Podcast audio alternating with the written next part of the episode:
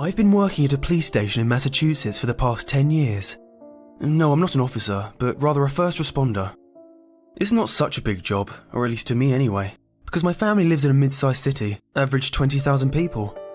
The most important calls I get include robberies and house fires, and then there's the pranks the teenagers play on Halloween and such like that. I'm recording all of this. The reason why is because I'm scared like hell. Still scared. It all happened 10 years ago. There are eight emergency responders at the station. Six of the assigned responders that switch off at eight hour shifts. Two responders work one shift, two extra responders in case one bails. It's pretty efficient, I think. We've never had two responders bail and the backups having to work the same shift, but in case we do, we have a calendar for that sort of thing. I work the night shift from 8pm to 4am with a guy. We'll call him Bill. It was mid September, and Bill had to call in sick. He didn't want to risk getting me sick, and he was throwing up real bad, so the boss allowed it. When I called in the backup responders, one didn't pick up, and the other one's wife was in hospital delivering their first child. I guess I could have asked if any other responders could come in, but I thought I could handle it all to myself. We barely got any calls on the night shift anyway. I was alone in the small office with the blinds shut, and it was all dark, but the constant blue glare of the computer monitor and the pale white light from the ceiling. My left hand manned my cup of two hour old coffee, and my right armed the keyboard. I was pretty bored at first. About an hour in, there was a disturbance at a home for domestic battery and another for a concerned mother calling because her two year old stuck a dime up his nose. That was pretty much it. My mind began to dawdle off onto other things. I played Minesweeper and read Facebook. I didn't get another call until about 2 in the morning. I clicked on it. 911, what's your emergency? I asked. Heavy breathing replied in a small screen of static. It sounded like a girl. Hello? It replied. Someone's watching me. Can I get an address? She gave me the address, and I noted that the address was near the south side of town, on the close outskirts. I'm scared. I tried to soothe her calmly. Calm down, miss. Now, can you tell me how old you are? She said 13, and while I gave the information to the police standing by, I asked her more questions. How do you know that someone's watching you? There's a man standing in our yard. She said. There was a grainy sound on the line. Can you identify this man? I asked. He's wearing a black sweatshirt, uh, and I can't see his face. I started to write down the description. Okay, can you estimate his height for me, sweetie, and his age? There was a pause. No, it's dark out and I can't see his face. How far away from the house is he? I can't tell. Me and my brother are upstairs and he's staring at us. He knows where you are. Yes. The police are on their way. Please, I need you and your brother to get away from the window and somewhere where he can't find you. Um, hide in a closet or lock yourself in the bathroom. Just stay away from the windows. The girl whispered something like, Come on, Tommy, and I heard running and a door shutting. We're in the closet. Good girl, I said, drumming my fingers nervously. Is the door shut all the way? No, it's cracked a bit. Okay. Something struck me as odd. It was two in the morning, and a 13 year old girl was calling. Do you have any parents? Are they home? No, She said. Daddy's at the bar. Do you think the man is your father? There was another pause. Daddy would have called. He has a key to get in. Did you try calling him? He didn't answer. I blew through my nose. It's been three minutes since I answered the call. I just hoped the police would get there soon. I heard a whimper from a young boy and the sound of shuffling in the closet. The girl started to cry. Oh god, oh god, oh god. Miss, what's going on? Miss? He's staring at us. That caught me off guard. How? Did he break in? All my focus at the time was on my headpiece. He's at the window. How could that be possible? They're on the second story. Did he climb something? Is there a ladder or a tree near your window? Nothing. My palms were sweaty. Where were the police? This was starting to scare me. Um, can you see his face? Is he looking at you now? I. She coughed tears into the phone. His face is dark. I can't see his face. He's just standing there outside my window. How can he be standing there if you're on the top floor?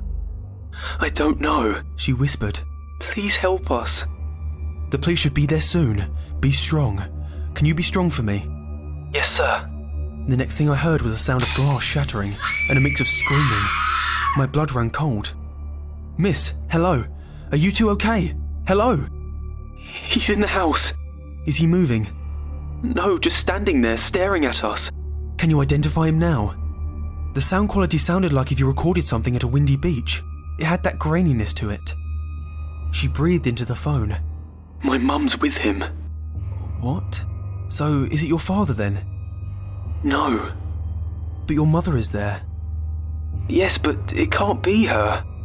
Why? Mummy died last year. There was a scream and static on the phone. I jumped in my seat, trying to calm myself down. There was a thunk of wood as if the phone was dropped. I was desperate. Help was on the way. Hello, miss, hello, are you okay? What's going on? Silence and static. Then the girl's voice. It's all right, Mr. Operator. We're fine now. What? What happened? The dark man just wants to play with kids. He wants to play with us. My voice was caught in my throat. What was she talking about? Miss? We're happy. The girl said, but it wasn't exactly the petrified voice of the preteen I'd just heard seconds ago. It was darker, disturbed, monotonous. Everyone's here. The dark man, Mummy, me and Tommy, and our friends. There's others. They just wanted us to play with them. No, what's going on? Your daughter Emily is here too. My eyes widened. How do you know my daughter's name? Emily was my youngest daughter of two, only three years old. I have a picture of her in my wallet with my wife and 18 year old Becca. It's okay, Mr. Operator. We'll be happy together and play safe. I heard police sirens in the background. Miss, stay where you are. Help is on the way. The phone line went dead. I was freaking out. Was this some sort of elaborate prank? It had to be. My wife was at home watching TV. Emily was asleep, and Becca was either with her mum or studying for a college test.